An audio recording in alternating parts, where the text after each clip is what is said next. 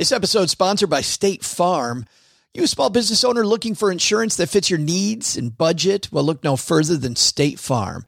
State Farm agents are not just insurance providers, they're also small business owners who live and work right here in your community. They understand the unique challenges of running and protecting a small business. When it comes to small business insurance, State Farm knows what it takes. Create a plan that fits your needs and your budget. State Farm agents are ready to help you choose personalized policies that truly understand your business. Insure your small business with a fellow small business owner. Talk to a State Farm agent today and get started on personalized small business insurance that fits your needs. Like a good neighbor, State Farm is there. Talk to your local agent today. Hey there, Stackers. Happy Wednesday. And if you missed Monday's show, this is normally the week that we take off, but we're not doing that. Instead, lots of people asked if we were going to play our live shows that happened recently, and the answer is heck yeah, we're going to do it. And today we're live from Kansas City, Missouri. Joel Goldberg opened for us with his Rounding the Bases podcast. You'll hear that if you could just go back a few days in the feed. You can listen to his phenomenal interview with uh, Bob Kendrick. And by the way, out of all the interviews that we had either on the Stacking Benjamin stage or our partners in any of the three cities, I think that was the top interview of all for me. I'm a baseball fan though. So Bob Kendrick is the president of the Negro Leagues Baseball Museum in KC.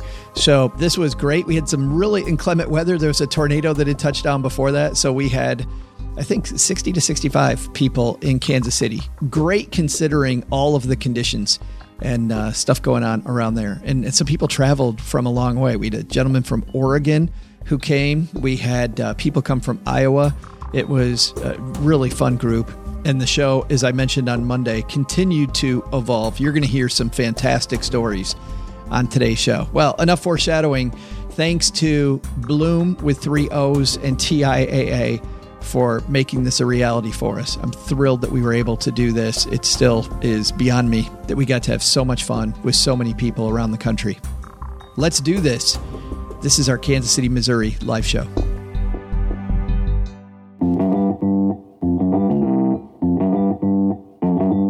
Live from Kansas City, Missouri, it's the Stacking Benjamin Show.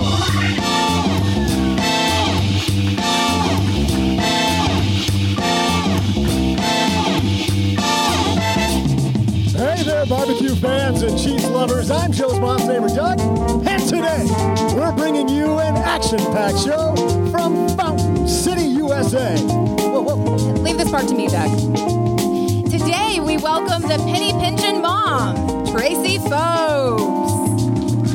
From NBKC Bank, FinTech strategist Zach Pettet. The voice of the Kansas City Royals pre and post game shows, Joel Goldberg. Winner from Children First CEO, CEO Kansas, Kathleen Webb. And featuring the military money expert, Lacey Langford. Our engineer extraordinaire, Steve Stewart. Providing the Stacking Benjamin sound, 11 year old Garrett Fobes. And from Bloom, our co host, Chris Costello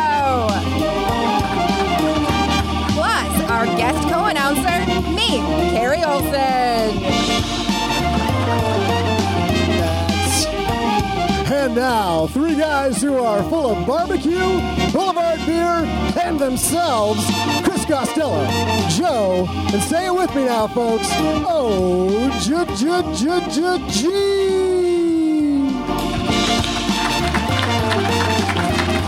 Hey, Kansas City, how you doing? We are so happy to be here. Check out this crowd, OG. Yes, fantastic. Kansas City is awesome. Thank you for coming. It's much, much wetter here than advertised. No, it's pouring in Dallas too. We had a tornado watch today. Yes. I thought, you know, they always. Welcome to Kansas. Oh, yeah. Not in Kansas right now. Yeah, yeah. Dorothy always says, uh, you're not in Kansas, but we're in Kansas City and tornadoes and everything. Yes. We wanted Yeah. to roll out the red carpet for you. Yeah, but, well, thank you. And Chris Costello from Bloom, everybody. Thank you. Blue. Yes, Bloom. Ooh. The first time we did that, by the way, Chris hadn't heard the show yet. The first time Len Penzo rolled that out with the bloom, and he's like, "What the hell?" Sounded Is? really negative. Yeah. It's like- we're actually a lot happier than that. We're like, no, it's a term of affection, man. yeah. So tell me a little bit about Bloom. Well, Bloom, uh, well, for, this is the easiest way to describe Bloom. Raise your hand if you have a 401k or have ever had a 401k. Hold it up in the air. Okay. Now, leave it in the air if you knew what you were doing with that account.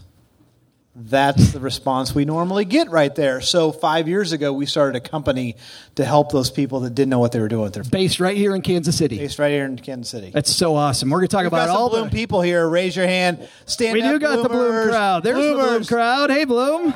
I tried to come up with the name Bloomers, but that didn't really stick. Right. Well, Michelle, Michelle Right. didn't like that. Yeah, where do you go with that? Like early bloomer, creative. late bloomer? I don't- He's not the creative director. no, no, He's the idea not. guy. Definitely not.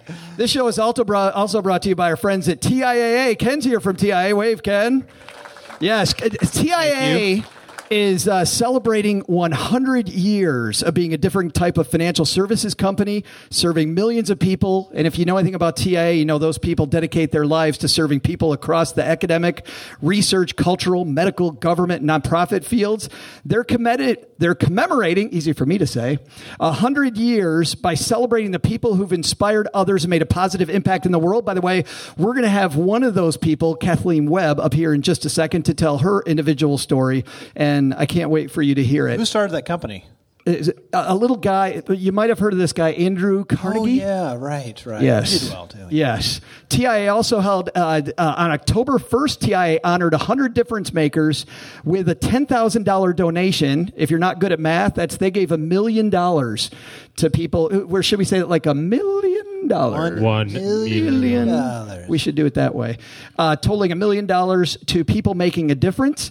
They also held a company wide 100 Days of Difference campaign through which TIAA employees participated in 341 projects across 51 offices. For more on the Difference Maker 100, TIA TIAA differencemaker100.org. And of course, we'll have that in the show notes. Very good. Awesome. OG, you ready to roll on this thing? I'm ready. Let's You do guys it. ready to roll on this thing, Kansas City?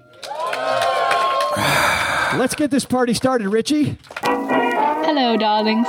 And now it's time for your favorite part of the show our stacking Benjamin's headlines. I love this little trick we'll say while we're here live. Have you noticed we call like every different segment your favorite part of the show? This is your favorite part. No, by the way, here comes your favorite part. Are we A little- recording this, by the way? We- We are recording. We shouldn't. T- we got to cut that out, Richie. yeah, that's just for us here. That's not what you say, though. You say, take that out, Steve. Oh. Take that out, Steve. That's right. Steve is the one that gets all the. Where's he at? There he is. Over there. Yep. Yeah. Hiding. Steve gets all the jokes that nobody hears. We tell a joke, we start laughing. We're like, yeah, take that out. Take that out. Yeah, and cut. Right. Ah, but to kick off the show, we have uh, somebody who I'm so happy I get to call a good friend of mine. She is based here in Kansas City. She helps people nationwide score deals and avoid commercial problems that other people have when they don't read her blog. Ladies and gentlemen, the Penny Pinchin Mom herself, Tracie Fobes. Okay, the elephant in the room. Yeah. This awesome guitar player who we're going to hear all night, Yep. that's your son. That is my son. That was just so awesome. We got Garrett Fobes over there Yep. on a school night. On a school night. Yeah. Don't yeah. tell his teacher. Get home and clean your room, kid. I'm sending I'm sending this video to my kids. Like, what's your excuse? Right? What's your excuse, kids? Well, here's the funny thing about Garrett. He's all YouTube taught. No kidding. Yeah. So, and that's that's how I found Garrett. I was you and I are Facebook friends. Yes. I mean, we're friends, but we're Facebook friends. And one day we've got Garrett sitting on the sofa in his pajamas, and he's like wailing on some Van Halen song or something. Yeah. He was just, he happened to come downstairs and he was sitting there and he just started playing. And I thought, oh my gosh, I'm like, stop. I got to get this on video. So I put it there and he's like, what are you doing? I'm like, I'm Facebooking this thing because it just was so good. And then you get a call from me. And then, like 30 seconds later, I get this message pops up from Joe. Hey, he needs to play our Kansas City show. I, you see talent, you grab it. That's right. Right, absolutely. Absolutely. But, but, but let's talk about you because you help people score deals. And I want to talk about this town because before my daughter moved here, I, di- I didn't know. I was telling Bob Kendrick, who uh, you'll hear in the feed, by the way. Uh, we're going to have Joel Goldberg show rounding the bases following this one in the feed. But uh, Bob Kendrick from the Negro Leagues Museum. By the way, how great was Bob, everybody? Wasn't he fantastic? Amazing. That guy was amazing. But there's all these cool things here that you can do. Tell people some of the cool things you can do in Kansas City. Okay, so one thing I think a lot of people don't know about back in like the 60s, have you guys ever seen Casino? Right? Okay. Yes. So there is a gangster tour that you can take in Kansas City. And on that tour, you will find bullet holes still in Union Station. Really? Yeah. It's pretty cool. That's that's awesome. Yeah. So there's lots of other things you can do. Um, well, money nerds, right? So you got to go to the Federal Reserve Bank, got to check it out and see all the Who's cash. who's been there? Anybody been there? Good tour? Kind of cool place. Yeah. Uh, Boulevard Beer. I did Come that one. Really? And you can't. Uh, uh, uh, Chris, have you done the Boulevard Beer Tour? Maybe once or twice. they do give free free samples at the end. They do say- give free samples yeah, at the end. if you do anything, you just go for the samples, right? As a penny, penny pinching mom, you'd appreciate the fact that I'm trying to get free samples. Exactly. Exactly. They're like, sir, three times on the tour. Yeah, we've seen you three afternoon. times this week. Our secret. I won't tell anybody. But, but, but, but that tour is so fun. I remember at the beginning of the tour, they said um, the woman starts with so much humor. Like I've done winery tours, and this is way funnier. She started off with so there's barley and hops like in a barrel, which nothing big about that. And then rain gets in, right? Maybe some yeast. I don't know how beer's made. I'm making this up. But all the stuff gets in the barrel. She goes, That's not the amazing thing. The amazing thing is somebody goes, You know, we got to drink that. right? exactly. At some point, at some point, somebody said that. Yeah. I always think that about like eggs. Like a chicken lays an egg. Like, really? This chicken dropped something on the ground. I think I'm going to crack it open and eat it. I mean, I gotta have some of idiot that. right? Right, that's right. Yeah. Good point. What else we got in Kansas City? Um, there's also lots of family things. One thing that's really cool is the second Saturday of each month in the Kansas, at the Power and Light District, we have family fun days. You can come down with your kids, have a lot of fun things to do, you know, because Kansas City's not just for grown-ups. A and lot cost for that? free. Wow, who's done that? Anybody done that? Oh, there. See, we got an opportunity here. That's good. Got kids, you guys need to definitely check that Yes, one out. you always know the free stuff. I like that. Yeah, oh yeah, the free stuff's great.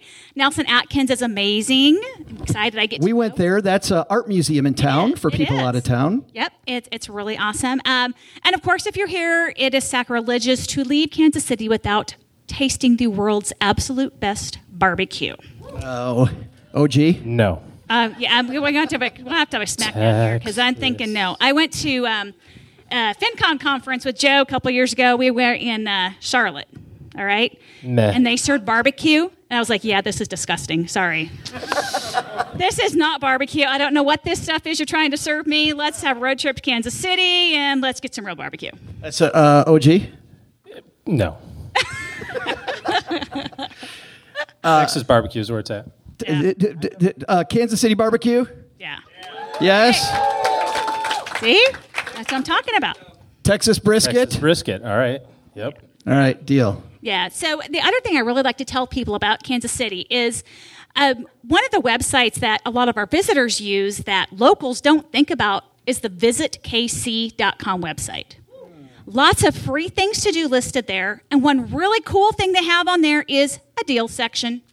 If you go in there and you sign up, there are a lot of times two for one offers. Oh. And you don't have to be a visitor to use a coupon to visit a venue here. So sign up and you can get those alerts.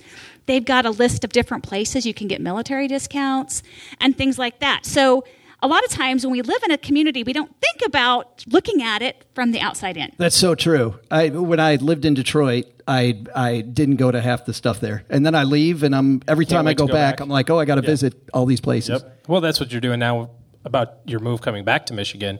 You're thinking about all the things in Texas that you didn't go to. That's, which is which is why you're you're you're talking about all these great uh, national parks that we have down there and everything. You're like, right. I you should gotta go, go- check that out. I gotta go Nah, back. I'll do that later. I got to go back to Texarkana and see both trans, both uh, great things. Both great. Yeah, yeah. So another thing I like to tell people when it comes to finding things to do in Kansas City, who here knows of Groupon? Anybody Yes. use Groupon? Yeah. Guys, you got to check that little thing out. There are so many amazing deals. And it's not just things to do, it's food, it's events, it's activities, it's things you can buy in Kansas City. And one of my favorite ones to do is if I have to travel, I hate parking at the airport because it's like $727 a day, right? And thirty Approximately, right? just round i'm rounding that up um, but you can get really good discounts to get someone come pick you up at your house, drop you off curbside, come pick you back up and take you home for less than what you'd pay if you went directly to their site to book it. That's a great idea. Yeah. So when it comes to things to do in Kansas City, check out Groupon. So it's just it's right there. It's on your phone. Um, in fact, I've used it when I've traveled to different cities and pulled coupons up and done things with my kids right on the spot. There's something else people might want to check out. You might know a website where they can find a bunch of this stuff. I don't know. I maybe have the inside track on that. A Kansas City based website? Tell me about the Penny Pinching Mom. So the Penny Pinchin Mom um, is a website I started just about 10 years ago, believe it or not. And my whole goal was to help families just like us get out of debt. We'd paid off $37,000. And part of that was me figuring out how to budget at the grocery store because let's face it, in Kansas City, our coupon policies suck. Okay. I'll just be blunt. So I had to find a way to work through that. And so I started figuring out how to make these deals work. Had friends who said, Hey, share that with me. And I said, Okay. And a friend goes, Start a blog. I'm like, What the hell is a blog? I Googled, What is a blog? Here I am 10 years later. But now I share deals that I find on there in our Facebook group to help families just like mine do the things that they want to do without going broke. And I'm so happy you started the blog, and I'm so happy that I get to know you. I am too. Thank you. Tracie Fobes, everybody. Ew.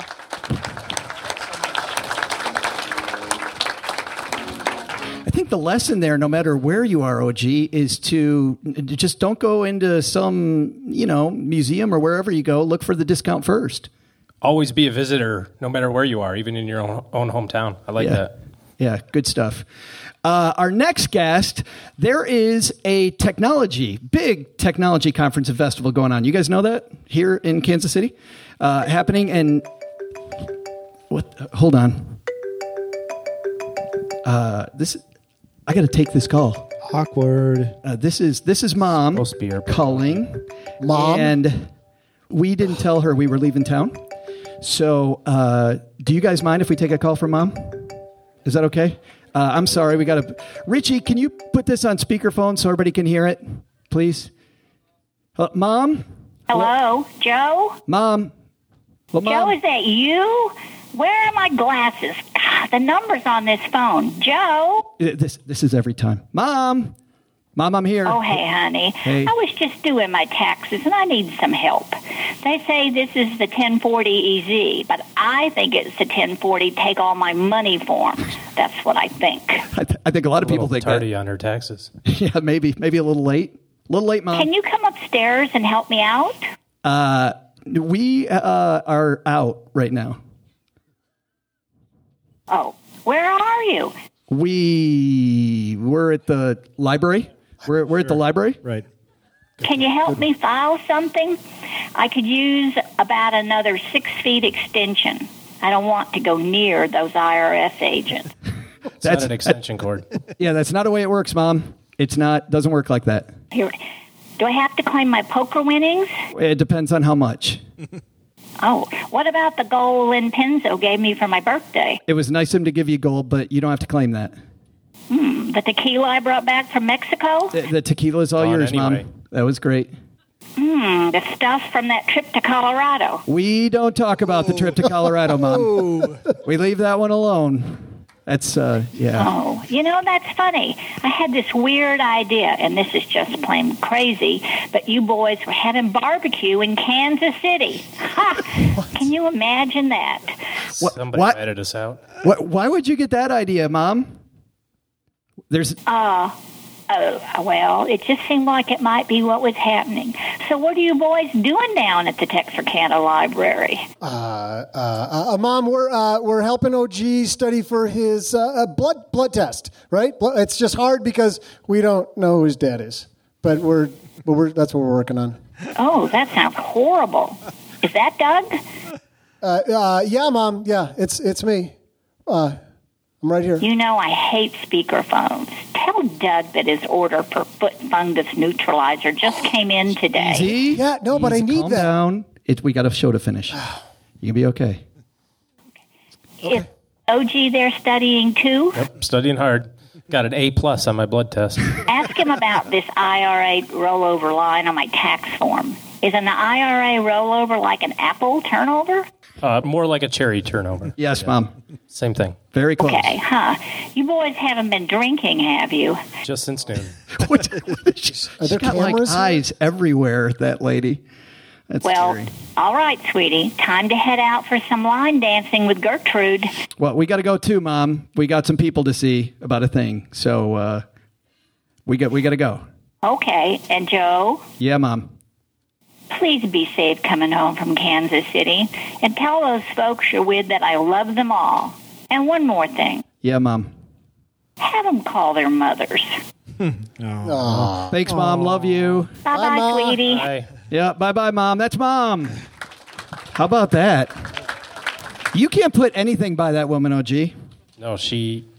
The problem is she has a cash business, though. That's why she's it's true. yeah, we don't talk about the cash business. No, we don't. She grills every person coming down the basement. You've been down to the basement. Oh, yeah. You met mom. She's yeah. You don't mess with mom. Right. Uh, our next guest, you also don't mess with. uh, that's a horrible transition. he, he is he is uh, the guy in charge of uh, fintech for NBKC Bank, and he also is the guy in charge of this huge technology festival going on downtown. Ladies and gentlemen, our friend Zach Pettet. Well, look at the guy. He's ripped. How are you, man? How are we doing, guys? Oh, were you going to shake his hand? I was going to shake. Can I, can I shake your hand? Everybody, Good to see shake you Can I, again. can I high five you? Yeah, good to see Starting you. off hot. Yes. Yeah. How are you, man? Doing well. So you've been a busy guy. How many how many panels have you run in the last two days at your festival? So today's been a pretty easygoing day. Moderated three today, um, and yesterday was pretty Slacker. easygoing too. We only kind of did a mayor debate, uh, introduced a whole group of intro- entrepreneurs there. Um, you know, it's been nice and relaxed, nice and relaxed. I just, I just actually thank the Lord for the Bloom team because I got a r- ride from the bank down here after having been drinking for a while. Nice job. Oh, good. So- There you go. Good. Thanks. Ladies and gentlemen, the guys You'll who've been fit right the guy here. who's been drinking for a while is on Help our with a 401k and driving. yes. That's great. Uh, uh, how did you get involved in fintech? Well, it's actually pretty funny that Chris is up on this stage because he played a pretty big part in it. Um, kind of two ways. One, uh, and I won't go too deep into it because we're having a good time, but my family had a really hard time with finances when I was growing up, and that kind of led me to just asking the question around what specifically caused all that. Why are you having to go to payday loans, things like that, and just created a lot of questions in my life.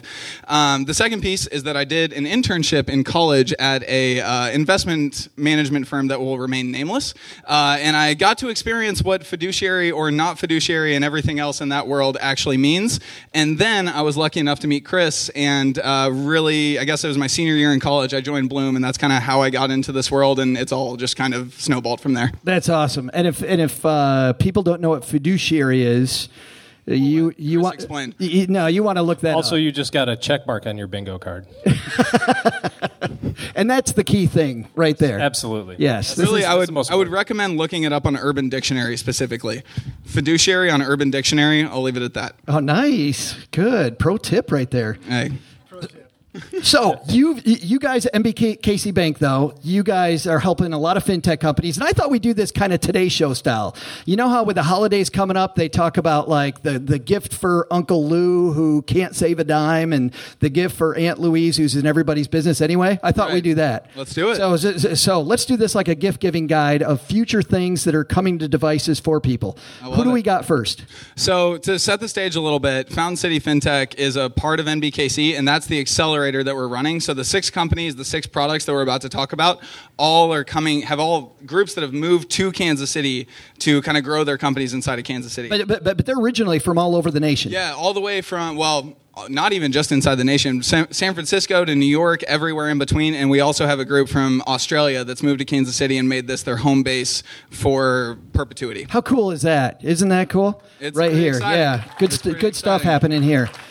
All right, who do we got? So, ooh, excuse me. Easy Kicking it off a say. little bit. Take a breath. Yeah, It's cool. Yeah, I'm, I'm, I'm getting comfortable up Settle here. We'll down. get there. It's We're gonna the big stage. it. Welcome to the Zach Yeah. Pettet show, everybody. Yeah.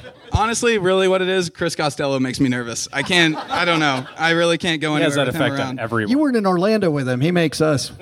Way ner- no. Well, we cut him off today, right? He just wasn't allowed to talk to the bartender, so but it escalated. Anyway, so our, our first one is called NuMoola, and really, what NuMoola is like, it's a kids savings app. Is it like N E W M O O? N U M O O L A. So Of- it's, it's of course. it's the only one that's more confusing to spell than Bloom. That's kind of that's that's the the key takeaway. Bloom Bloom has three O's. Yeah. So I mean, I'm going to throw you under the bus every chance I get. I mean, you knew that getting into it. Um, so what NuMoola is is kid savings app, um, and really, it's it's kind of the perfect it's the perfect gift gift for that friend or family member that has just always been absolutely horrible with finances, but they're too far gone, right? So think about that friend that they're just they're past the ability to kind of get back on the right track, but they've just had a kid. So how are how are we going to make sure that this financial illiteracy is not genetic and doesn't get passed on to uh, the next to the next generation? Just in case uh, somebody like Doug uh, procreates. Uh, you you said it. I didn't. I'm going to Sorry. stay out. I mean, I'm Sorry. legitimately in the middle. Sorry. Over The here, folks minding my own podcast Can't hear it, but Oh, oh, you can, oh yeah. That's how that works. Apparently, they can hear you. Um, so that's that's really what it is. If you got a friend, they're so far gone, you've given up on them, but you haven't quite given up on their kid yet. Help the New kids. Moolah is a great opportunity. For Just, just very briefly, what happens? People, a child can automatically save, or, So or what does think it do? about think about everything you've been doing on the uh, on the refrigerator at home, right? You got gold stars for your kids when they're finishing their chores. You've got X, Y, and Z when they do certain things for them. Think about putting all that into an app that also has education in it. So in Oh. Addition to all those pieces, you're also learning how to deal with real Awesome. money, and it's actually movement of real money. It's not you know anything Yeah. fake or any kind of just you know gold star. It's actually you get dollars. Wow, So that's it really cool. trains the kid in the early ages. Who else do we got gifts for here, Zach? We've got a lot. So, uh, six of them total. One of the more exciting ones. We all have an uncle or, uh, you know, s- somebody that's just one step removed and they've got that hobby, right? We're never quite sure what they're doing in the third floor or in the basement of their mom's Hey now. house. Hey That's, now. that's a slippery slope. We'll, we'll, we'll we stay are away from podcasting. We'll stay away from Hello. that. But you know, your your hunk, your uncle who's a woodworker, you're not quite sure what he does all the time, but he just starts this Woodworking, Etsy shop apparently. that just goes out of left field. He makes seventy grand a year on this Etsy shop, but turns out you need to pay taxes on that Etsy shop, and he has not been thinking about it at all. And coming back to the earlier conversation you just had with your mom, this is pretty pertinent too. Um, so Track.tax is a company from San Francisco that, and this is going to get into a whole lot of buzzwords, but through machine learning basically helps you figure out what your W 2 income is from home, or from work, I should say, and what your 1099 uh, income is from whatever the thing is, you know, the woodworking thing you're doing in the down in the basement, and then make sure that you're actually withholding those taxes, and then in an automated fashion. So does this make Joe's mom's business legitimate then? Well, it, there is no money laundering component, so I think that's going to be ah. that's going to be tough. I would be closer to legitimate. She's not going to be an early adopter of this technology. Then. I would not call. Well, I mean, she could be an early adopter. She's gonna just going to need some layers in between her and Track.tax. I love how we have to have c- conversations like this in Kansas. We can't have this in the basement, like No. these conversations. No, but it sounds it actually sounds really good. So you're saying that the W the W two you did just based on what your your 1099 income might be. So you're not you're not hit with that big surprise at the end. Exactly. Yeah. So that's what it is. I mean, last last year's personally, I spent the whole year contracting, and at the end of the year, I had a ten thousand dollar tax bill that I had to scramble for, and I had no idea how I was going to. You didn't I mean, do it your it taxes happen, right, but- brother? Yeah. Speaking of, would you? I said you didn't do your taxes right. You forgot a deduction. That is.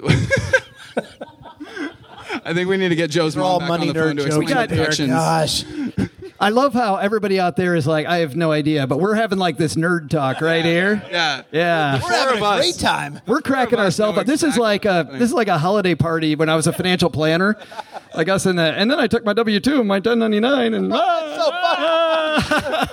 it was so great. And my wife's like, I'm out of here. Right. It's a beautiful marriage, isn't it? uh, yeah, and unfortunately, we are we are running so late, Zach. I got time for actually one more. Okay, sounds good. No worries. So I think at the end of the day, probably the next most exciting one is Savor. And what Savor is, this is the company from Australia. So number one, they moved to Kansas City. Number two, the exciting part is really what they are is kind of similar to Acorns ish. They're a roundup app. So you know that friend that's never actually going to do anything in their own best interest. No matter what you tell them, they're always going to take the other direction.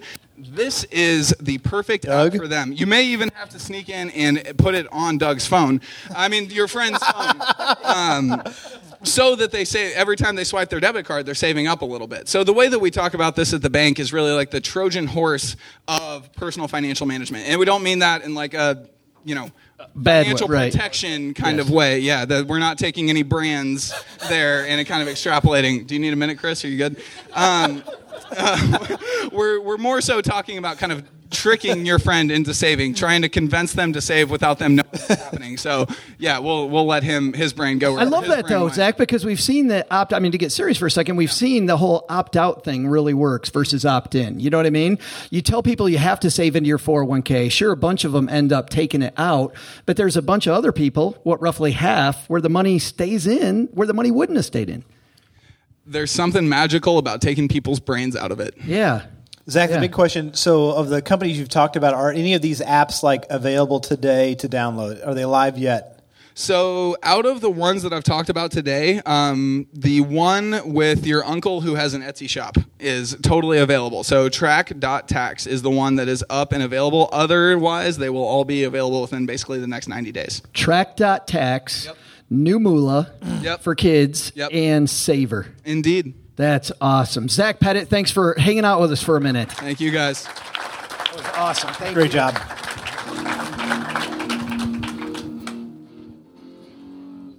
Oh wait, uh, hey, uh, we got a Yeah, bunch to go before that, man. you already have a bingo? What? Holy cow! What? code We got two bingos. What? We- Michelle. We're not even halfway through the show, and they got bingos. Okay, talk to me afterwards because we got some stuff for you. Claire. Uh, well, as you as you saw as you saw with Randy earlier, Doug's got some great kissing. It does involve cocktails with me. It is, it is fan, fantastic. Yeah, I like how we give people stuff and they're like, "How disappointing will it be?"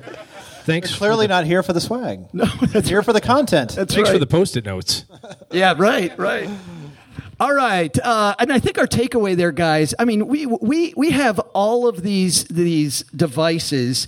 You know, somebody said to me recently. They said, "What if what if you told us when we were young that we would have this device that you could hold on your hand in your hand? All the secrets of the world were there, and we use it to watch cat videos." Yes. right? Right. It's so true. When when listen to what Zach said. I mean, there's so many ways to automate your savings. So much cool stuff on your phone. I think the biggest thing he said was to take your brain out of it. If you can make it so that you don't have to think about it, you do it one time, automate it, be done with it. Yeah, I totally totally agree. Thank you. Uh, it's shocking. You, You've taken your brain out of it a long time ago. Seven years ago. he checked out of this when we hit the stage. Right. Right. Uh, everybody ready for our featured guest? Hooray! If you're in the room, you saw him a little bit earlier. He grills other people on his hit new podcast, Rounding the Bases, but we get to grill him ourselves. The man who does the pregame shows and the postgame shows for the Kansas City Royals. He also has this new hot podcast called Rounding the Bases with Joel Goldberg. Guess who? Joel Goldberg.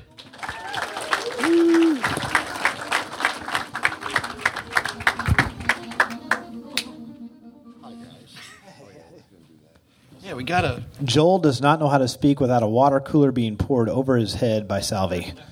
Figured today we could just step outside. How cool was that on your Twitter? What, what what Chris is referring to is on your Twitter feed. You've got you you got two of the Kansas City Royals players kind of holding you, and they're w- w- when when you guys were just rocking. I won't talk about the Royals or the Tigers this year. We'll leave that alone. Okay, that's fine. Yeah, but but but, but they're We beat you guys more than you beat us this year. Okay, moving on. Anyway, little salt. Uh, but, but but you're but, but they're taking the water cooler and they're pouring it over your head. How cool is that? it's cold. no, you know, this thing started, and I, and I don't even know when or how, but the, the weird thing in baseball, this isn't just a Royals thing, uh, but Chris knows it's, it's something that has a name in Kansas City. They call it the Salvy Splash. Salvador Perez, their star catcher, big personality, and, and he likes to be the one to dump the Gatorade bucket on whoever the guest, the star of the game is, and I'm interviewing the star of the game. At some point, players in this era decided that it would be fun to dump Gatorade and water and throw things at each other and punch each other. Like what happened to just a high five. But what, what's amazing is like each time it happens, it's it, the amazing thing is like they act like they're surprised when it happens.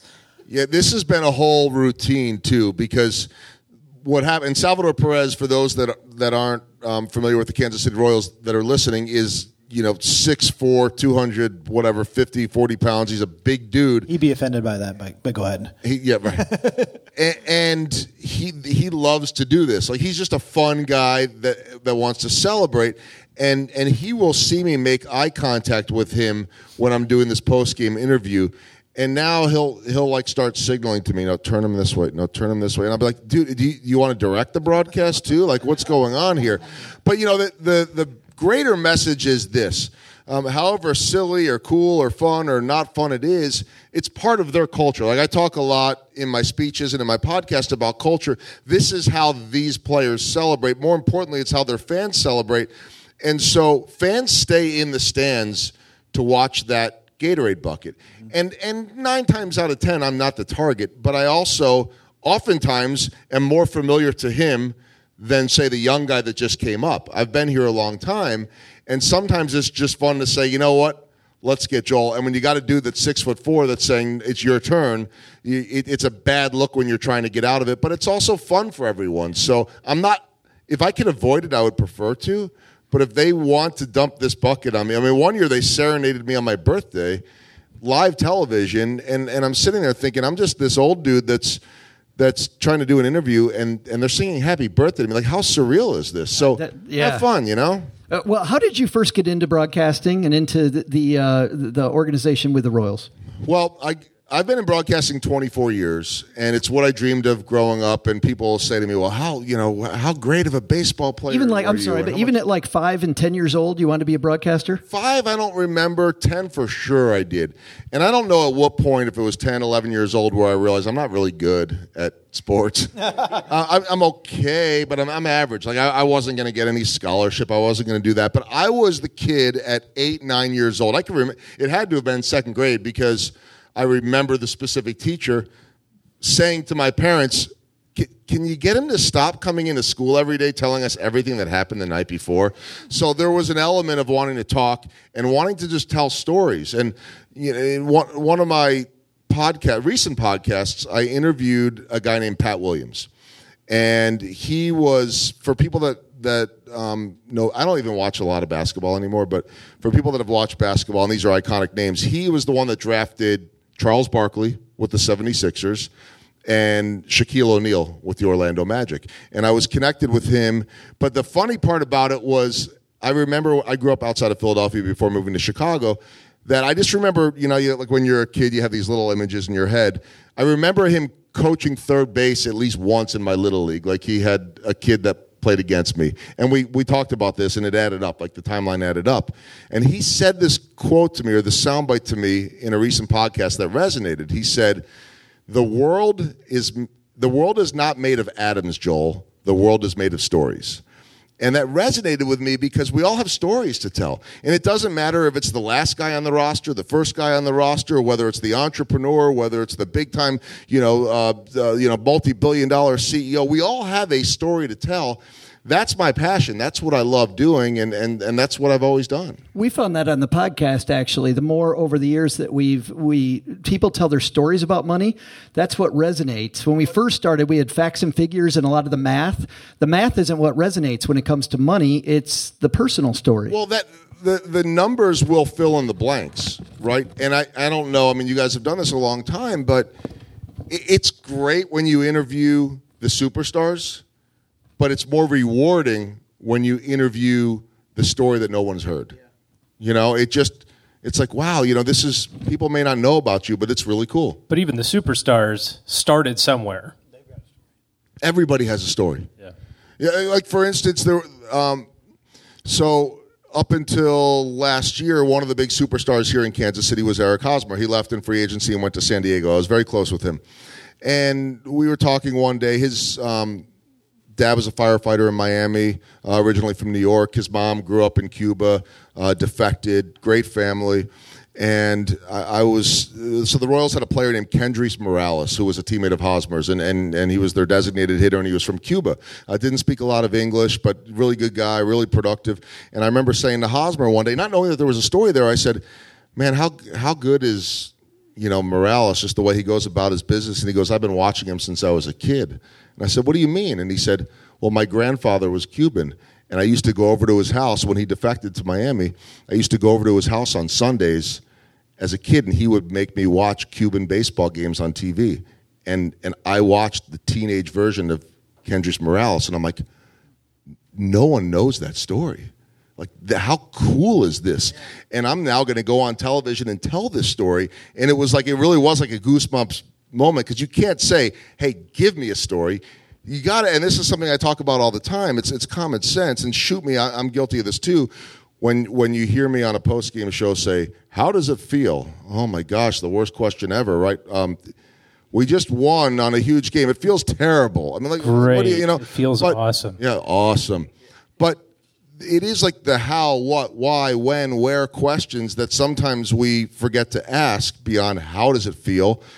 There's a story out there to tell. Well, and people think that this doesn't have anything to do with your nine to five, but it but it really does. It I mean, even does. in business, when you're working with other people, storytelling and being being uh, uh, sharing these interpersonal relationships you have makes doing business so much better. And it doesn't mean that we all have to be friends. I don't need to know your story and then we have to go hang out every single day. But if I know something, and it doesn't have to be a deep dark secret either, but if I know a little something more about you, But if it is a deep dark secret, even better. yeah. Better story. But there just is a deeper connection when you have that, right? I mean, like I don't consider myself with any of the Royals players. I don't consider them any of them my close friends, but I feel like I have a bond with them that allows me to work closer with them. And this is true in any workplace.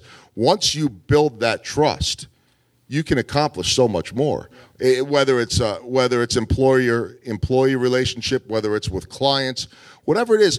Uh, once you build that trust, the, the walls are down. You can do anything. All right, you ask people on your on your show, rounding the bases, a bunch of questions using baseball analogies. Has anybody ever asked you those questions? Asked you those questions that you ask everybody else? Mm, no. Fantastic. Doug, Doug Doug did it earlier. Just because he's That's- got the voice. Yeah, we can't we can't share that part of the company. No, conversation. we'll leave that alone. Go do the clean Can version. I get my shirt back later? We, uh, so let me ask you these: Your first big hit. Everybody's got this first successful story in business that they had. What was yours? So mine, I, I think the first big hit would be just breaking into broadcasting. As I mentioned before, it was my dream to be a broadcaster, and and I, you know, when I was a kid, there wasn't there weren't pre and post game television shows for sports, so it's not like it it was crystal clear what it was going to be. I just knew that I wanted to be on TV talking about it, but. When I got out of college, I went to the University of Wisconsin, um, and I graduated. And I wanted to be on TV. I'd taken all the classes, and I started applying. And, and of course, at that point, internet's just starting. So I, I had like some service, like some phone service that you'd call in, a hotline that you paid 20 bucks a month for, and it would list all the job op- opportunities in the country. There, there was nothing else. I mean, it's not like you were browsing the internet, right? What are you doing then? Writing them down as fast as you can and Yeah, or, or redial. I mean, it wasn't it wasn't each time you called, but I, I think I was paying like a big twenty bucks out of my pocket for this darn service, and so I just remember applying to a job and getting rejected in Missoula, Montana. I'm a Chicago kid. Uh, well, you know, went to high school in Chicago. I'm back home uh, in my mom's basement, and um, and and, and I get and I get rejected, and I'm thinking in my head, if I can't get a job in Montana where am I going to get a job? And no offense to anybody in Montana, but I- I'm like a big city kid thinking I'm cooler than this and that. And and my aha moment and the big hit was that I and I am not a cold calling type, but I think that if you have a passion for something, you overcome whatever your fears are. This was my passion, it was my dream, and I started making phone calls to small markets and I would have this line every single time. And again, remember, no internet. So I would call up a TV station. Hi, um, can you tell me who your news director is? Yeah, it's Joe Smith. Okay, thanks. Bye. Click. Ten minutes later, call. Hi, can I speak with Joe Smith, please? In a completely different voice. In a complete, yeah, right. And, and, and then it'll be, um, I just happen to be passing through Terre Haute, Indiana next week. I just happen to be passing through Binghamton, New York next week. And I hopped in my car. What a coincidence. What a coincidence. And I hopped in my car and I'd had the one suit coat I had and I'd change at the local McDonald's or whatever. And I, you know, they would say to me anything from, um, yeah, come on by, or well, I don't know if I'll be here or not. And at the bare minimum, I stopped by and dropped off a resume tape. And if I was really lucky, I would sit there and meet with people for an hour. And I'd follow up and I'd make phone calls two hours later and I'd send thank you notes, all the old school things that you know, nobody really needs to do anymore with email and social media. And suddenly, this guy that had no chance of getting a job, and I was terrible, I had no idea what I was doing. Um, suddenly, I was getting offers all over the place. And they weren't great. I mean, you know, my first TV job was $13,500 a year. Okay. I made no money in Rhinelander, Wisconsin, but I was in. And it was that determination and, and, and overcoming that fear that was that first hit. I love that. Feel the fear and do it anyway. Yep. Get out there. Second, your biggest home run you've hit so far. Okay. The biggest home run, and this one was life changing for me. So before I came to Kansas City in 08, I worked 10 years in St. Louis, the last three traveling with the St. Louis Cardinals. But I was also covering local news before that. And so I can remember in 2001 interviewing a young player that hadn't been in the big leagues yet at spring training by the name of Albert Pujols. We knew that he might be something. We didn't know that he was quickly going to become the greatest player on the planet and one of the greatest players ever.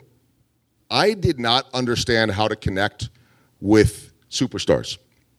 And I think that there, I talk about this in my speeches to businesses a lot, but there, it can be intimidating to try to do business with the, the big time company or the big time CEO or, or someone that you just, you look up to. And I think sometimes we all forget that they're human beings like us. They happen to be living in incredible circumstances. So Albert Pujols was being pulled in a lot of directions, and quite frankly, no after no after no. And it's not like he never talked to me, but it was hard for me to get an interview. I wasn't a huge fan of his. And 2007, I remember thinking, I'm going to Kansas City. I think I have this job here. And I said to him, Albert, can I ask you something? I, I need to talk to you about something personal. It's private, and I don't need a TV camera. It's not an interview. He said, Sure, no problem. So he went into the batting cage in, in Houston at Minute Maid Park or whatever it was called back then, Enron, probably, uh, uh, you know. Remember Enron? And I said to him, I said, Albert, I, I know that you, you know, after growing up in the Dominican, I know that you went to high school and junior college in Kansas City. I have this opportunity. I, I hope you won't tell anyone because no one knows this yet. There was a vulnerability aspect to it. But I'm wondering what you think of Kansas City. You have kids, I have kids. I want to know what your opinion is of this town. And he said to me, It's a great place to raise a family. He said to me, um, You know, I can't tell you about the job, but I know you'd love living there, and I won't tell anyone.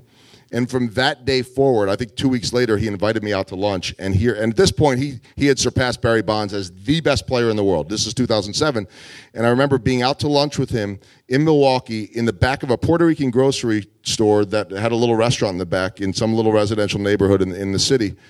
And I'm sitting there talking about life with the greatest player on the planet with a guy that I thought I had no connection with, and it was like this I didn't need to talk baseball with him. I just needed to connect with him. And by the way, the, the kicker to the story, and that so that was my home run. It changed the way I, I, I talked with superstars.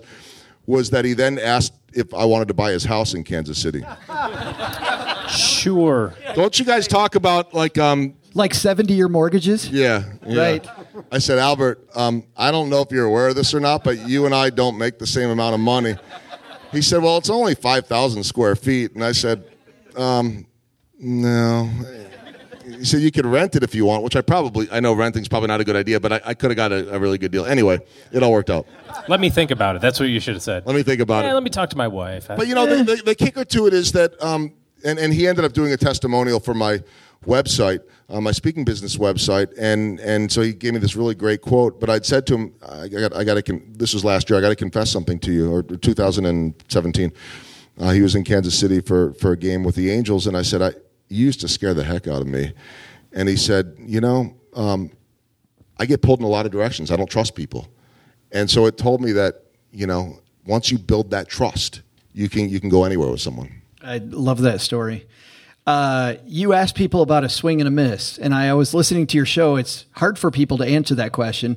Well, you know, I was I tried too hard, right? Uh, w- what was your real big swing and miss? I guess I could say Pujols was a swing and miss. You know the the way the way that went. Um, I think. I mean, there have been swings and misses all along the way, and there were so many moments where I was focused on what the next job was, and then I didn't get that job, and it's what am I doing wrong, and all this kind of stuff. I think that that to me, and and, and maybe there's a message here.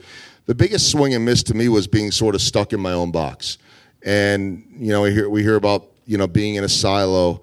Well, I was a broadcaster, and I love what I do. I, I I'm living my dream but I never thought outside of that box. And when I decided a couple years ago to start speaking to companies, and then this podcast was a result of that, it was like, man, I, have been missing the boat for a really long time. Like, I was so focused in, because when I came to Kansas City, I gave up the, and you guys talk about this, I've heard it on your podcast, but I gave up the comfortable salary job, the benefits and all that hey, yes, if you want to go to Kansas City, that's great, but you're going to be a freelance and you're going to have to pay for your own benefits. You're only going to have to work six months a year.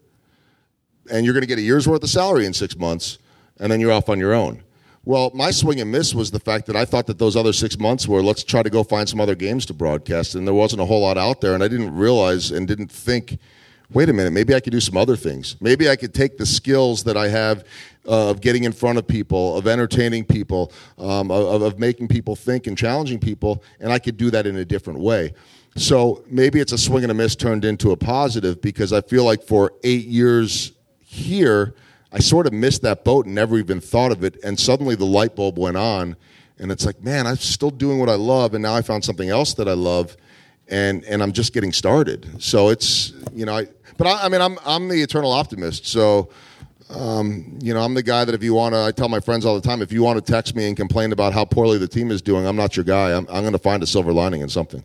I'm surprised to hear that you enjoy your job because you don't seem passionate at all to me about what you, about, about what you do. You know, I do tell people all the time, like, somebody pays me to go to a baseball game every day. I know It's- you got to pinch good. yourself sometimes. Yeah, I, I love it. That's let's talk about rounding the bases because I love the show and uh, obviously that's one of the reasons we wanted to have you on, but just to highlight how awesome the show's been.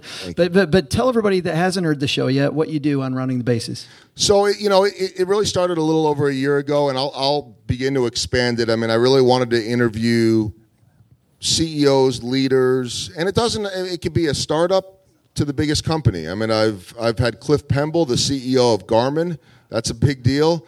Um, to again, the the startup entrepreneurs that maybe no one's heard of, but they have a great story to tell. And and I just thought, and sometimes there's some sports talk, but to me, sports talk was too easy. I can go do, and I do sports talk every single day. But how can I take you know, I mentioned in, in my podcast earlier, how can I take the lessons of baseball, the everyday life, the successes and failures, and tell other people's stories through through those lenses? And and there's some unbelievable stories out there. I mean, I interviewed a guy named Drew Meyerowich, who was I think my third podcast um, back last late, you know, last 2017. He was a uh, colonel in the army and, um, and and he led troops in in Afghanistan and in um, Somalia, Black Hawk Down. You think about that, and he lost. You know, he lost troops that, that were under his watch, and now he is the COO of um, a manufacturing plant here in Kansas City. They make nameplates, things like that, and he thinks that there's more pressure in leading a company and their employees than the pressure of losing servicemen and women in combat, which to me I can't relate to. But his point was that I, I, they all knew that their lives could be in danger, and we all knew that their families, tragedy or not, would be taken care of forever. But if we as a company fail our employees, they're not going to have food on the table. So it just, to me, lessons like that. And I just um, recently had a podcast. I had the privilege of going, so I, I had missed before September, I had missed one game in 11 years for a funeral. So I left for six games in September, and I had the greatest honor of my career of leaving the Royals for six days and going over 9 11 on a USO tour with former Royals, including Hall of Famer George Brett, to Kuwait, and we are doing a live broadcast with 200 servicemen and women from Kansas City on September 11th. What was September 12th over there? How incredible is that? The, and and to to just feel that synergy, but also, and and I'll leave you with this one because I you know I could go on forever. Um, we were the third, so that was the first base we were at. But the third base we were at that we visited, which we weren't allowed to even say what the location was. It was that secret. And and and we're asked. This was an Air Force base, and we're asking the commander like, what what are those planes taking off for? Well, they're you know they're going over on missions right now to Syria to bomb specific targets, and it's like this is real. Well, they explained to us that there were or there are like 12 planes, fighter jets on site, 20 pilots, and 1,200 people on the base to make that all work. So when you talk about companies, when you talk about leadership, when you talk about, I'm a firm believer that everyone matters. I see it in baseball. The Royals, when they won the World Series in 2015, the guy that had the game-winning RBI in the final game of the World Series, their first World Championship in 30 years, it was the only at bat he had the whole playoffs. He was the last guy. Everyone matters. If if those guys on that base don't have the air conditioning work, working right, and those guys aren't sleeping right, and they're uncomfortable, and the food's not right, and they got to go up on a plane in a life and death mission. So it, it's so, it's to me, it's just so incredible to be able to see these stories. I was so glad that uh, you were able to make it tonight. So glad you were part of the show. Joel Goldberg, everybody. Thank you, guys. Thanks a ton, man. I've never All been right. a home Uh, uh, while we get ready for the trivia, we need our trivia contestants to head over by Carrie and Doug. But while we're waiting on that, I want to ask because I found this out before the show. I've, I want to ask how far people came from. I know some people were coming from Iowa. Some people here from Iowa. Nice. We got our Iowans here. Nice, nice. Uh, uh, w- w- and I'm going to get to the special story here in just a second. Where else are people from besides Kansas City? Oklahoma. Nice. Thanks for coming all the way from Oklahoma. Uh, where else? We have a gentleman here, Jay. Jay came all the way from Oregon to see the show. Wow. That is. Thank you so much. Is it, isn't that cool, OG? It's amazing. it is. So Overland Park and like the Uh, Overland I was Park. going say Texas. I came from Texas. Yes. Yes. Thanks so much, Jay. Thanks to everybody, by the way, for coming out. I'm so happy that any we- we just anybody listening to the show is incredible. Okay, contestants, you guys ready? Yeah. All right, Richie, let's roll the trivia, man. Hey there, trivia fans. I'm Joe's mom's neighbor, Doug, and today I'm going to rock your world with some amazing Kansas City based trivia. You know, I'm a pretty big deal here in Kansas City. You know, I was just out talking to a guy in the beautiful outdoor mall you have here in the pouring rain, and it turns out Kansas City isn't just the city of fountains, it's the city of fountain drinks. Seriously, you can get a fountain drink anywhere in this town. There's these exclusive restaurants like Subway and place owned by this woman named Wendy, and even that highfalutin white tablecloth joint, Ruby Tuesday. All you can drink every day, all the time. This town is amazing. But let's not focus on that. Let's talk about those other, much less exciting fountains in Kansas City. How many publicly operated fountains are there in Kansas City? Come on, you all live here. It's like a layup for you people. You ought to know the exact That's right. number. I think that's got to be like the cost of admission is you gotta you gotta know. Well, let's see who does know. See who we have. We'll go ladies first. Doug, if we want to meet our contestants, who do we have here? I'm Mary. I'm from Iowa and know nothing about Kansas City. She's like, oh, the best crap. chance. Yes, and it's Mary. Awesome. And and and how did you hear about this thing? Did you get dragged here? Uh, yeah, my friend Jen. Nice. Way to go, Jen. Good work. And uh, next to you, Yeah, I'm Dave. I live over uh, in Leavenworth County, Kansas. So awesome. Leavenworth County, pretty close. Yeah. You can tell I'm from they here. let you out on furlough for this? or- Haven't you? He's got the d- d- uh, Dave, Security? right? It's Dave. Uh, So Dave's got the ankle bracelet on tonight. Yeah, and then next to you. I'm Paul. I've lived here for about six months, and I have not studied the Kansas City area very well. Oh man, You picked the three worst possible people you could have picked for this. have you heard the show? My God. Yeah, this is great. This is fantastic. All right, so so so we've got Mary, Dave, and Paul, right? All right, uh, Mary, we're going to go ladies first. And if you've ever listened to the show, you know that doesn't mean you go first because we play Price is Right style, which means it's the closest without going over. All right.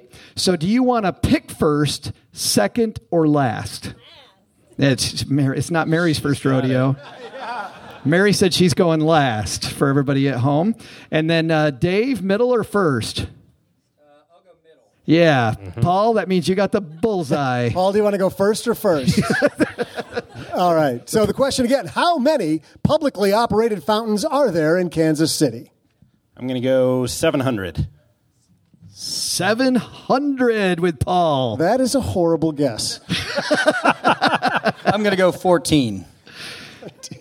Taking, oh, Mary, you've got Oh, a boy. wide berth there. God. 14 or Worst trivia 700. we've ever done. Save it, Mary. Save it. Well, the obvious choices are 15 or 701. right. we're we're going You're throwing one of these two guys under the bus. we're going to go 701. 701. 701.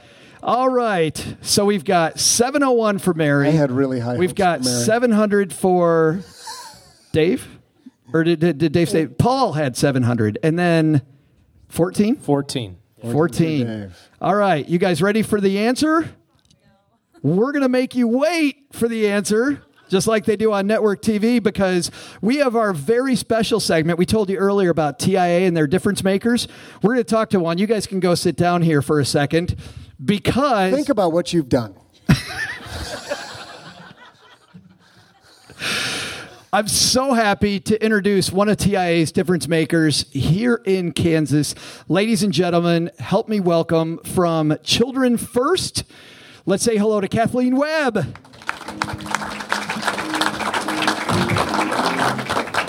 How are you? Great. I'm so happy I get to talk to you because you, as as you and I talked a few days ago, and I got to hear your story. I thought this is a story more people need to hear. So so, but let's slow play it a little bit. Let's talk about you and your community. When did you first think about even becoming a difference maker in your community? Well, I'm a person of faith. So when I was at church one day, I heard the story of a, a young woman who lived right across the street, and she recently became a widow. And she had six children under the age of 16. And the police had come across and said, You know, you've got to help this woman because this family's going to starve if you don't do something. And I, I didn't do anything. You know, I went home, but two weeks later, this is still mulling around in my mind like someone should do something. And I thought, well, I could do something. And so I met her. And so, so you met her. So you go across the street, right. and and and what's? I mean, I can't imagine. Two weeks later, she gets a knock on her door. She meets you. What did you say? Right. Hi. you know, well, someone introduced me from the church. Okay. And, you know, the police were right. Um, the van, the transmission was gone from the van. Uh, the house was not in her name. So she was like a ghost. And um, She was cap- gonna. She was gonna lose the house. she, she was going to lose the house, right? Right. And the, the cupboards were truly bare. In fact, the cupboard doors were falling down. And the children were so kind, but they were very hungry. So what did you do?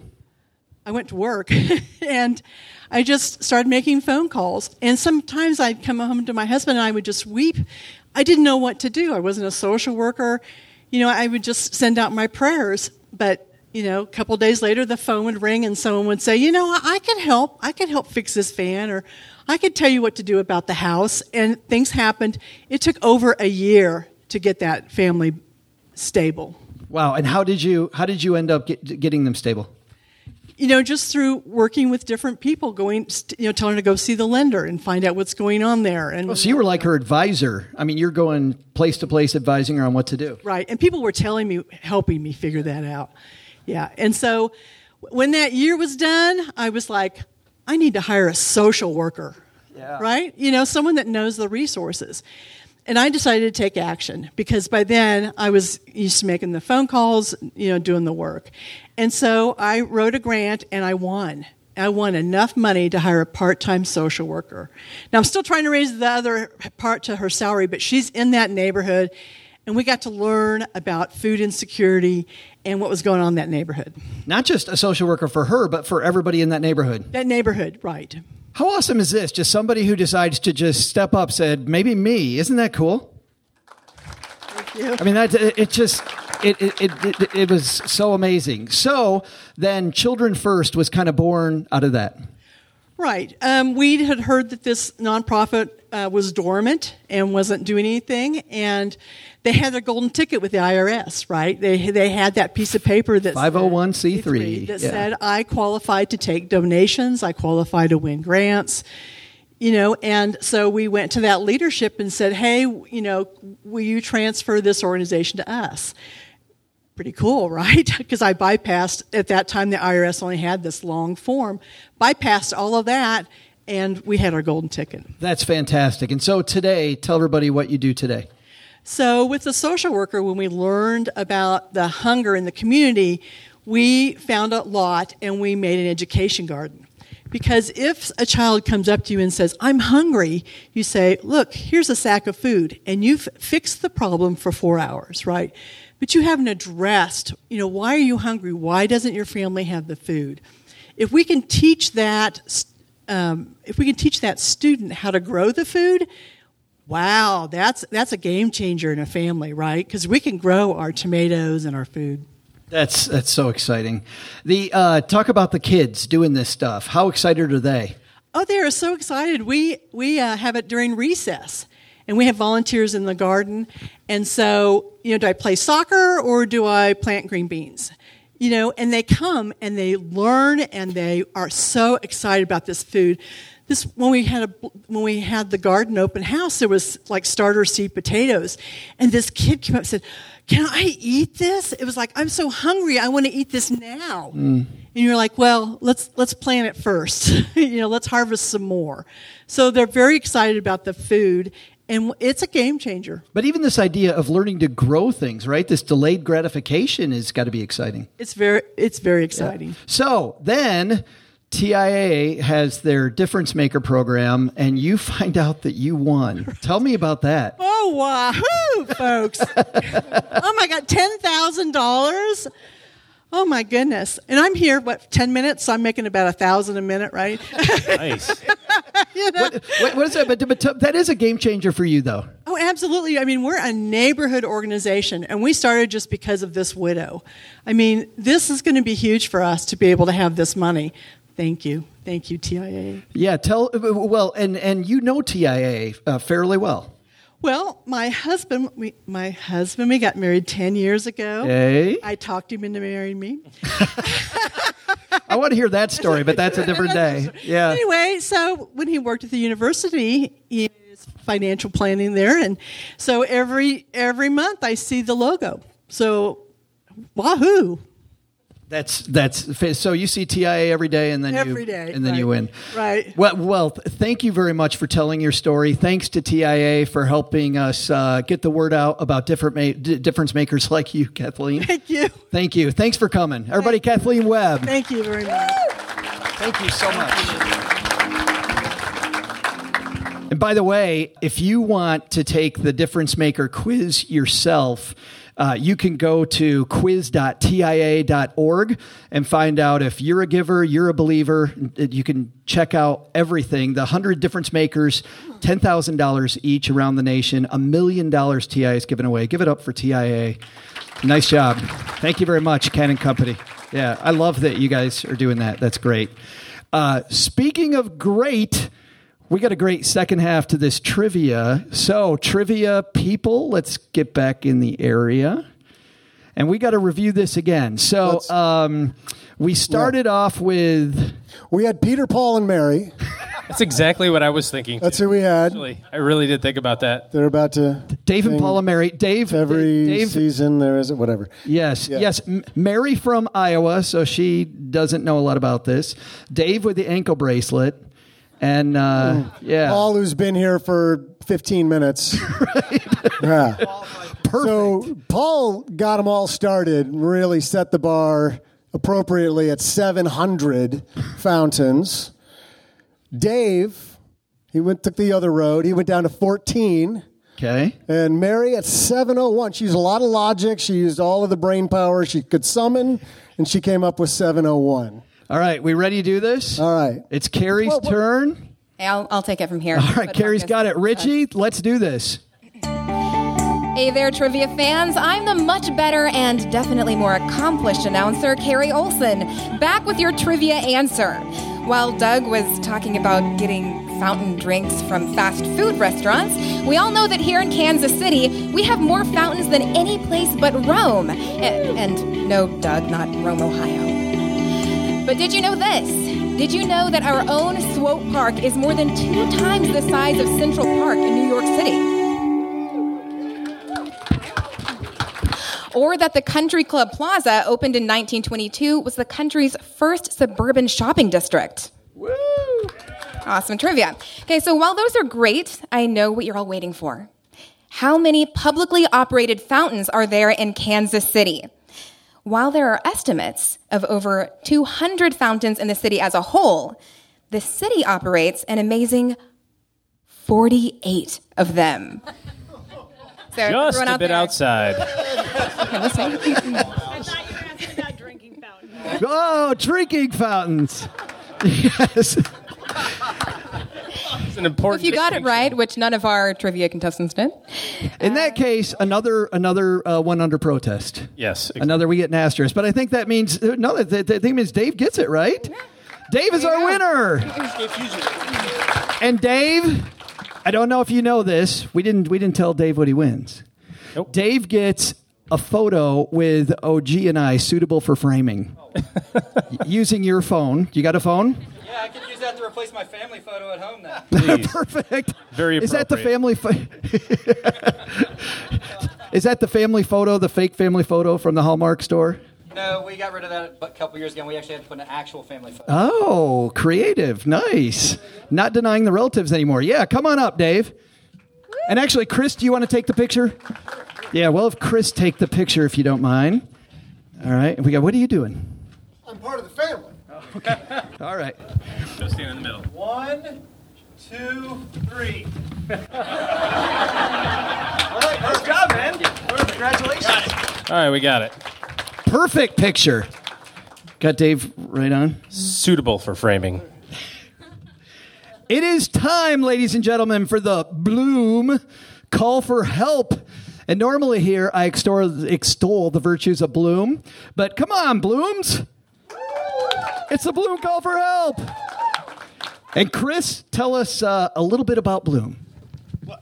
Thank you. There you go. Wait, without a microphone, tell us about Blooom. Yeah. In keeping with the theme of the night, which is storytelling, I think it'd be best to tell the story behind Blooom, maybe. So I don't want to keep it too too heavy, but the reason behind Blooom is is I think very personal for me in this case. In that, so my father passed away in 2012. Never had a single day of retirement. And part of the reason that we started Blooom was that my, my partner and I had a wealth management firm for many years, and you had to have at least a million dollars even to get in the front door of my company. And it was ironic because my own mom and dad didn't qualify, didn't have enough money to be clients of my firm. Now, I don't want you to think I'm a jerk. They, I was helping them. They were clients, but, but had I not been in the business, Hey, Mom, we got to talk. yeah, yeah, exactly. We're going to send you over to, to another firm here. My point is, is that people like my mom and dad did not have a place to go. And I think about if a company like Blooom would have been around back in the early 70s when my mom and dad were first getting started, could that have changed their trajectory? Could that have put my mom and dad in a position? My dad worked until age 63, unfortunately passed away uh, due to cancer. Never had a single day, not one day of retirement. And I think like if he could have gotten help at some point back then, would there have been some financial advisory firm that would have helped my mom and dad? Could my parents have had a, even just a couple years of retirement before my dad passed away? Could they have traveled a little bit? Could they spent more time with my kids, their grandkids? And so we think about that a lot at Blooom. The people that we're helping, the reason why we started Blooom was to help people that didn't have a gazillion dollars, that didn't have access to quality help. And the only other choice they had was to just figure it out for themselves. And in some cases, people are okay doing it themselves. But for a lot of Americans, they're they're intimidated by finance. They don't understand the difference between large cap and small cap and and what we were talking about earlier, modern portfolio theory. You know, they those folks never had a chance to get the quality help that they need. And we know those people sitting back there at Blooom right now, I guarantee you, they know every single day the people that we're helping we may never be around to see this. We'll be out of maybe retired and long gone. But there are people right now getting help from Blooom whose lives will be forever changed. There are going to be people that are going to extend the amount of time between their last day at their job and their last day on this planet because of the work that Blooom's doing today. It's an exciting mission. It's only $5 a month. Uh, it's actually ten. I'm sorry. it's only ten dollars a month. We actually said we used to say it's the same price as, net, as Netflix. That's now I think yes. you can say we're less than Netflix because I, can, I think Yeah. Netflix is like eleven dollars a month now. So Yeah. we are less than Netflix per month. Ten dollars a month. Ten dollars per month, and Yeah, you and Joe permission- picks up the first five. yes, maybe that's what you meant. look at the look at the time. yes. But you head to stackingbenjamins.com forward slash blooom with three O's. That's all you got to remember. Blooom. That's why we call it Blooom. Uh, and you can find out more. But thanks right. for hanging out with us in all three Well, thank you cities, for letting Chris. me be a part of this. No, It's it's great. fantastic, and we love your mission. Uh, let's answer some questions. So, if anybody's got questions, we'll, we'll we got time for two, I think. But while we do that, I've got a question. While we're waiting for volunteers, uh, Carrie, I actually have a question for you. How did you get into voiceover work? My husband and I actually had a personal finance podcast for a long time. I actually had a podcast on the show Downton Abbey hmm. as well. And I created online training courses. So I got to narrate some of my own courses. So a lot of different things where I was behind the microphone, but not in the context that I am today. And then randomly one day on my way to work, I uh, had just had my first daughter, Amelie, and was looking for a new career, something else that I could do from home, something that would allow me to be more creative.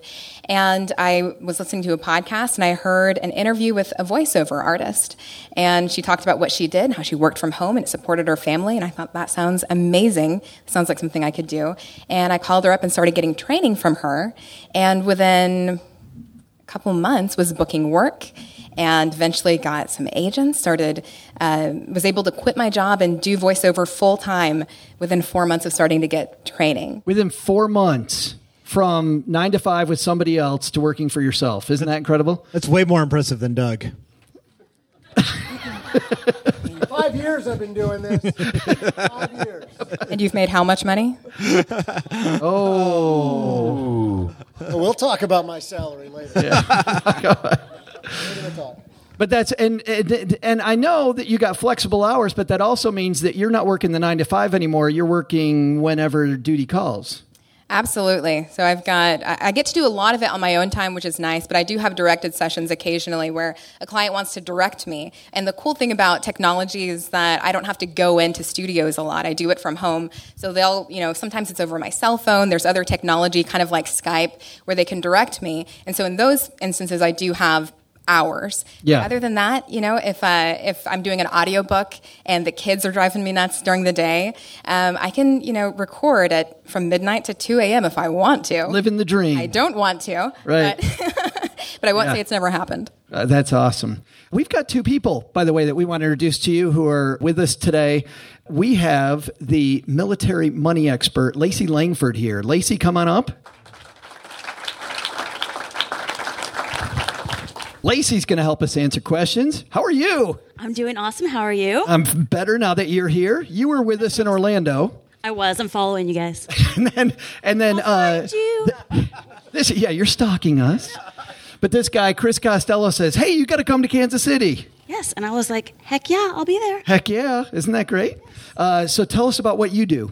Well, I specialize in military and money. I help military service members, veterans, and their spouses stop being fearful of money and start having control and confidence with it. And I do that predominantly through one on one coaching. Awesome. And we also have Mr. Steve Stewart here with us. Steve is not just our engineer. Steve had for a long time had a podcast called Money Plan SOS that back in the day back in the day when I was starting to podcast, uh, Steve was my hero. Steve's still my hero. And you are not a believer in credit card reward points. Not at all. We want to start that here. No, we That'll we- take the whole show in a different direction you don't want to go. Yes, you are a cash lifestyle guy. That's right. But, but you paid off your mortgage way early. Yeah, December 2015, we paid off our mortgage. We started in the year 19. Oh gosh, I hate when everything starts with 19. It makes you sound so ancient. But we bought it on a five year arm back in 1998. And then we refinanced a couple years later and finally got it down to where we just paid off the thing by 2015. And uh, there's How- no debt. No Uh, debt. yeah. How old were you when you got rid of all your debt? I'm 50 now, so I've been 47. 47 years old, no debt. Wow. No debt at all. That's absolutely fantastic. Yeah, it's great. No debt, no credit, no problems. That's that, right, that was your slogan. Yeah. Yeah, for all those years. So here's the deal. If anybody has a question for our panel, there might be some swag in it. See, we got to bribe people to ask us a question, I OG. have a question if people just want to let me get started and mm. get warmed up. I was wondering what Doug's success rate is with that shirt outside of Sizzler. I mean, just so the ladies know, like just the playing field. Like, I just, I'm just curious. I'm laying it out. For Eighty them. percent oh. of the time, it works all. It's right. It's very high. This is a spectacular shirt. hey, actually, though, Joe, I uh, so a, a woman came up to me earlier. She handed me a note. She was too shy to ask a question. She wanted to be, remain nameless, but uh, this is a legitimate question that I think experts like you guys can answer. So Michelle asks, uh, "What is the difference between?" Oh, I'm sorry, Michelle. I wasn't supposed to say your name. Uh, Michelle. I wanted to remain anonymous. when am I going to learn? Michelle Smith wants to stay named. Yeah. So anyway, she wants to know what's the difference between an FSA and an HSA. Her husband only has an FSA. Uh, how do we get an HSA if we don't? If he doesn't have one at work? So you might talk about what's an FSA and what's an HSA, and then how she can get one. That's all them. That sounds like an OG question. What's an FSA and what's an HSA? Great question, Doug. I mean, Michelle. no, it really was Michelle, though, huh? Yeah, okay. So FSAs are flexible spending accounts. You got to spend by the end of the year. That's the big drawback with them. A lot of times people are going to use those for things like your uh, dependent care or uh, or expenses like that. An HSA you can use year after year, and so you can accumulate money in it and uh, and and and use for healthcare spending. The big problem though is that if you don't have an HSA at work, you kind of have to have it tied to your healthcare plan. So if you don't have a high deductible healthcare plan at work, well, that's good because you're not paying high deductibles for your healthcare. But then you also can't uh, contribute to the HSA. They kind of go one and the same. The uh, but this is a this is a great point for this time of year. It's important to think about that money in your flex savings account (FSA) right now Use it or lose it. yeah, you got to get rid of it by the end of the year. It has to be gone by December 31st, or the expenses by December 31st. Somebody knows better than me on the tax uh, issue with that, but but it's for an expense for this year. And if you still have it at, at the end of that, it just is gone. Yeah, and HSAs. There's lots of. I mean, people save money in their HSAs for a long time, and we're looking at this as maybe good retirement money. Very in vogue thing to do now with HSAs is to accumulate tons of money in your HSAs when you're young, uh, invest it, and then when you get to retirement, you have this large amount of out-of-pocket expenses that you've never claimed. And uh, if you have a, lo- a, large amount, then you can claim that over uh, a, short period of time, maybe have six months or a year of tax-free income. Thanks for the question, uh, anonymous Michelle, anonymous, Anonymous Michelle, Michelle Smith, anonymous, uh, and then we have our new BFF Randy, who has a question. Oh, I love you guys. We, we- we love you, Randy. Okay, so this is this is this is a question I have been pondering for months now. boy, I, I have got to know why three O's in Blooom. Oh, there's a question. Yeah, we. Uh, where's Claire from Blooom? She just left. Claire. Our head of marketing of Blooom just left. Um, I wish, I really wish there was like a really cool story behind it. But the truth of the matter is, is that Bloom with two O's is an online cosmetics company, and it was already taken. And so we thought we'd add another O to make it memorable. Instead, now we spend half of our lives at Blooom chasing down journalists to correct the spelling of Bloom from two O's to three O's. So Sometimes we say to potential hires, we've got a new Bridget uh, in the back of the room as a new employee of Blooom. Sometimes we play a joke on them and we say you have to come to work at Blooom before you find out what the third O means. But in reality, they come to work at Blooom and they find out it really doesn't mean anything. and uh, so that's it. But that's a great question. You need to make up a better story. Like you need some. that- wait, wait, I don't so know. that- that alien- good- no, that's that a was a great. no, don't get me wrong. It's a great story, but you could make up so many things. Yes, I know. I well, know. so uh, the reason why Claire, she's back now, that the market, oh, sh no, do not point to Claire. Uh, she had a really good reason for the three O's in Blooom, and I would highly encourage you to all go to the Blooom site, Blooom with three O's. You'll see a video that Claire produced and directed that explains the reason behind three O's. Awesome. That's a good video. I've seen it. Fantastic. And we have another friend. Hi, OG. Um, you just mentioned about the HSA with the you can actually, I guess, invest it. How do you find the, I guess, investments? Because every time I do an HSA, there's you just put money in it and do nothing with it. That's a great question. Yeah, great question. The uh, when it comes to the HSA, it's going to be it's going to be largely determined on the provider. And and the nice thing about an HSA, as opposed to like a 401k, you're kind of stuck with what your company offers. With an HSA, you don't have to use theirs. Now, there's usually some incentive tied to it, like if you use this one, we give you another thousand bucks or something. But you can transfer it from one HSA to the other, and uh, uh, and, and then find whatever investments you're looking for. You know, TD Ameritrade or Schwab or whoever will offer these. But um, but probably the company that you have has it. We just have to you just have to dig through the you know fine print to find out how to get to it. It's they're not really strong yet, you know, as a market. There's there's a lot of money there, but there's not as much money in like the 401k space. So technology really hasn't caught up with how to make those really efficient and that sort of stuff yet. I, I think more investments are coming, don't you? Well, it is, and and the providers are going to get better at helping you with that too, because it was an afterthought for a long time, and now it's like, oh wait, people are keeping their money there longer. So You guys, Chris, must be looking also at maybe helping people then with that in the future. Have you guys thought about that? A great question. Yeah, HSAs actually work just like 401k. So I think at some point down the road, that would be a logical expansion for Blooom. Uh, Thank you for the question, and see us after the show because we've got a shirt for you. So thank you very much. Maybe one for Randy too. Not, not quite sure. Maybe. he got a kiss from Doug. How, can I, way- tee up, can I tee up a question? Do we have time before we were about to run out? Uh, we, we, we well, go ahead. I'll take I'll take that as a yes. Yeah, all right, deal. Is anybody in here curious as to know when the market's going to crash?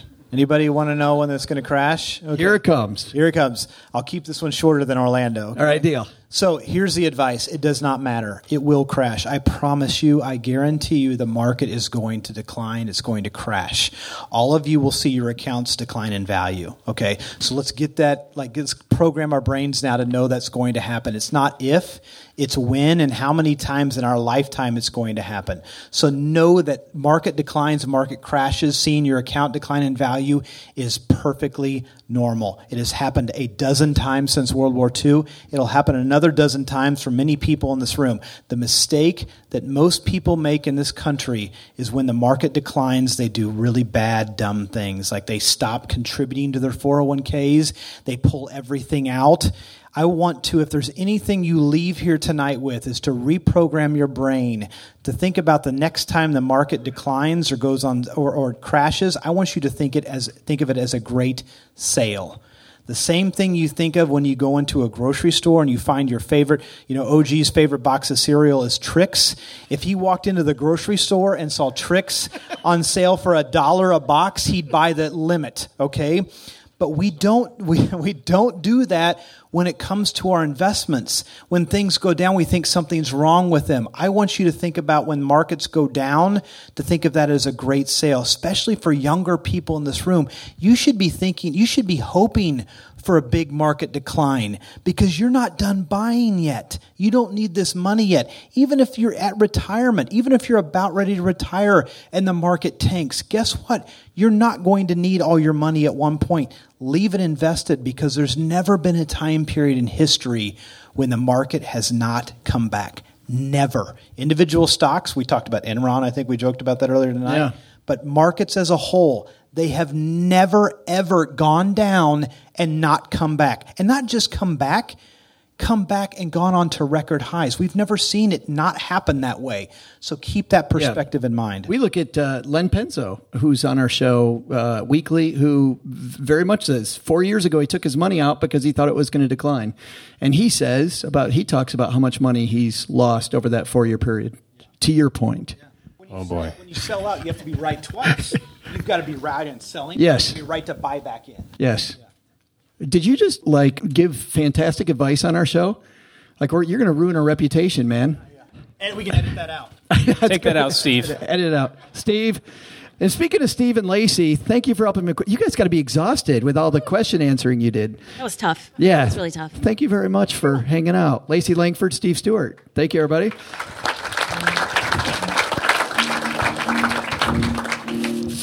Is he amazing? Garrett Fobes, everybody. Make it happen.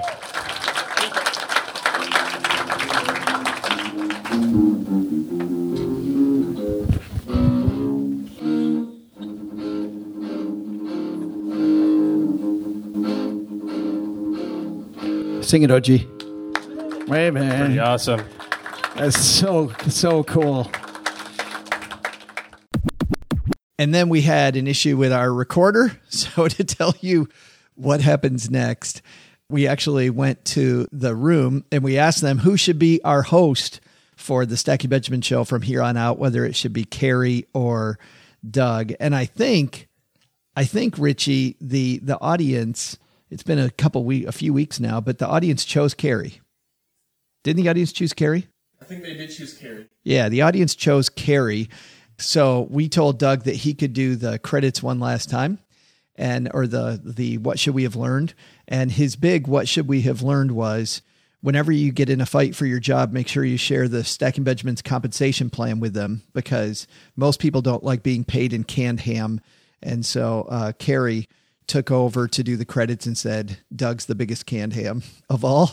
And that, and that uh, she would go ahead and let Doug keep his job. So Doug ends up keeping his job. But then we go um, into a period of silence for some reason or another, which I won't explain.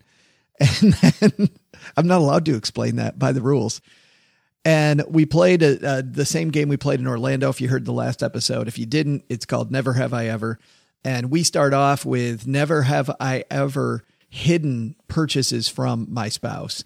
And we only have a little bit of it because we hadn't yet detected exactly what the problem was with our recorder. And so we'll give you a little snippet of that, and I'll be right back. My mind went the other direction. So we'll just He'll be here all week, folks. Um, never have I ever hid a purchase from my spouse. Absolutely. I'm judging all of you. Have yep.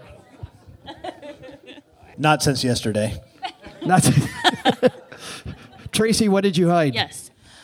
Oh my gosh, too many to count. And maybe that's why the first one ended in divorce. Who knows? Oh, maybe. Oh, wow. I kid. I kid. No, actually, we don't even want to go why that ended. But I have, you know, you just have little things like you put on the new shirt. Is that new? Oh, no, I've had this forever. And he's like, oh, yeah, I remember that because he doesn't want to look like he's not paying attention. So. That, that's a good play. I remember distinctly an event when we were first married where I was going to the casino all the time. It turns out I won a lot. And so I, I had this little tie rack that spun around in a circle where you kind of hang your ties, you know. But in the top part of it was a was a thing that you could put your uh, like cuff links or something like that. And OG, to finish that story, said that he had a bunch of money in the top of his secret compartment when he won, and uh, and his spouse found all that money. Mrs. OG found it, and so that that didn't end well. But then we moved on to another piece, which was who pretended they knew a financial term and they didn't really know a financial term, and Zach was answering his experience making up financial terms when he didn't know what he was talking about. It happens. It Can I, happens. can I say one thing? I used to do customer service for Blooom. So nice. I feel like we're really getting deep. Fake it here. till you make it, Zach. Fake it till you make it. I uh, I was uh, this is horrible. Trust tree. Trust you. Yeah, nobody listens to the show. So this happened to a lot of you. I saw a lot of I have. I was a first year financial planner and I did. My client would say, Oh, I've got something. I'm like, Yep, I know exactly what that is. And then they would leave, and I would immediately go look up what the hell we're talking about. like it was all dogs and this is horrible, but it was all dogs and ponies. It was you went, which is funny. When I was a young advisor, I always said, "Oh no, young advisors are fantastic. You should get the advisor who's in their first or second year." Now I'm no, no, no, no, no, no, no. Google didn't exist back then. G- Google didn't, right? So I'm looking it up. Uh, yeah, no Wikipedia for me, right? Who is who else uh, pretended? No. All right, we got one more. Chris got one. Never have I ever financed, meaning put a vacation on a credit card. This question was interesting two weeks ago when we asked this in Orlando because obviously we're at the home of the biggest ripoff vacation on the planet. Uh, oh, we're not in Orlando anymore. So how many have? So we had a, a, a I think a fairly well behaved audience here because I think Disney is guilty of coaxing a lot of families into putting that big expensive vacation on a credit card because you know what? If you're a parent and you haven't taken your kids to Disneyland or Disney World, you're a bad parent. Somehow they've propagated that that uh, that myth. We actually did that um, two years ago. We took our kids on a 10 day Florida vacation, the Legoland, the Disney, the Universal, 100% paid for in cash. The only thing we did is we did finance all of our food on our Discover card so we could get all the cash back to pay for part of our Probably food. got some discounts in there too, if I know you. Yeah, just a couple. Might have- might have but had it a was dis- all paid for. Might- about this. I need that blog. How much Tracie did that cost? You did Legoland, Universal, and Disney. Is that what? Sixteen bags of money? Um, Seventeen bags of I money? I think it was. We ended up doing it for like nine or ten, and that was airfare round trip. Yeah. So Wow, that's Yeah. still that's an expensive vacation. it was an expensive vacation, but it was a once in a lifetime. As long as you plan for it, though. I must be a horrible parent because I've never taken my kids to Disney. Terrible parent. I No, I know. Put me in that group. Boo. So, as a personal finance blogger, are you the one person at dinners that people actually feel comfortable asking how much you spent on things? Because he never would have asked Chris that. He never would have asked Joel that. I mean, it was just like, oh, so how much did you spend at Legoland? You know, and it's funny. And I would tell people, I'm like, oh yeah, we did this. You know, it's like, have you seen a meme on Facebook? Like your dress. Thanks, I paid five bucks for it. You know, that kind of thing. So yeah. It's bragging I, rights. I love this game, everybody, because as you can see, it's everybody makes mistakes, and we've got some really smart people up here. And it's not about making mistakes or being embarrassed about your mistakes. It's about going ahead and making them and getting back up and living another day. So, thanks a lot, guys, for playing. Thanks so much, everybody, for coming. That's going to do it for tonight. Thank you.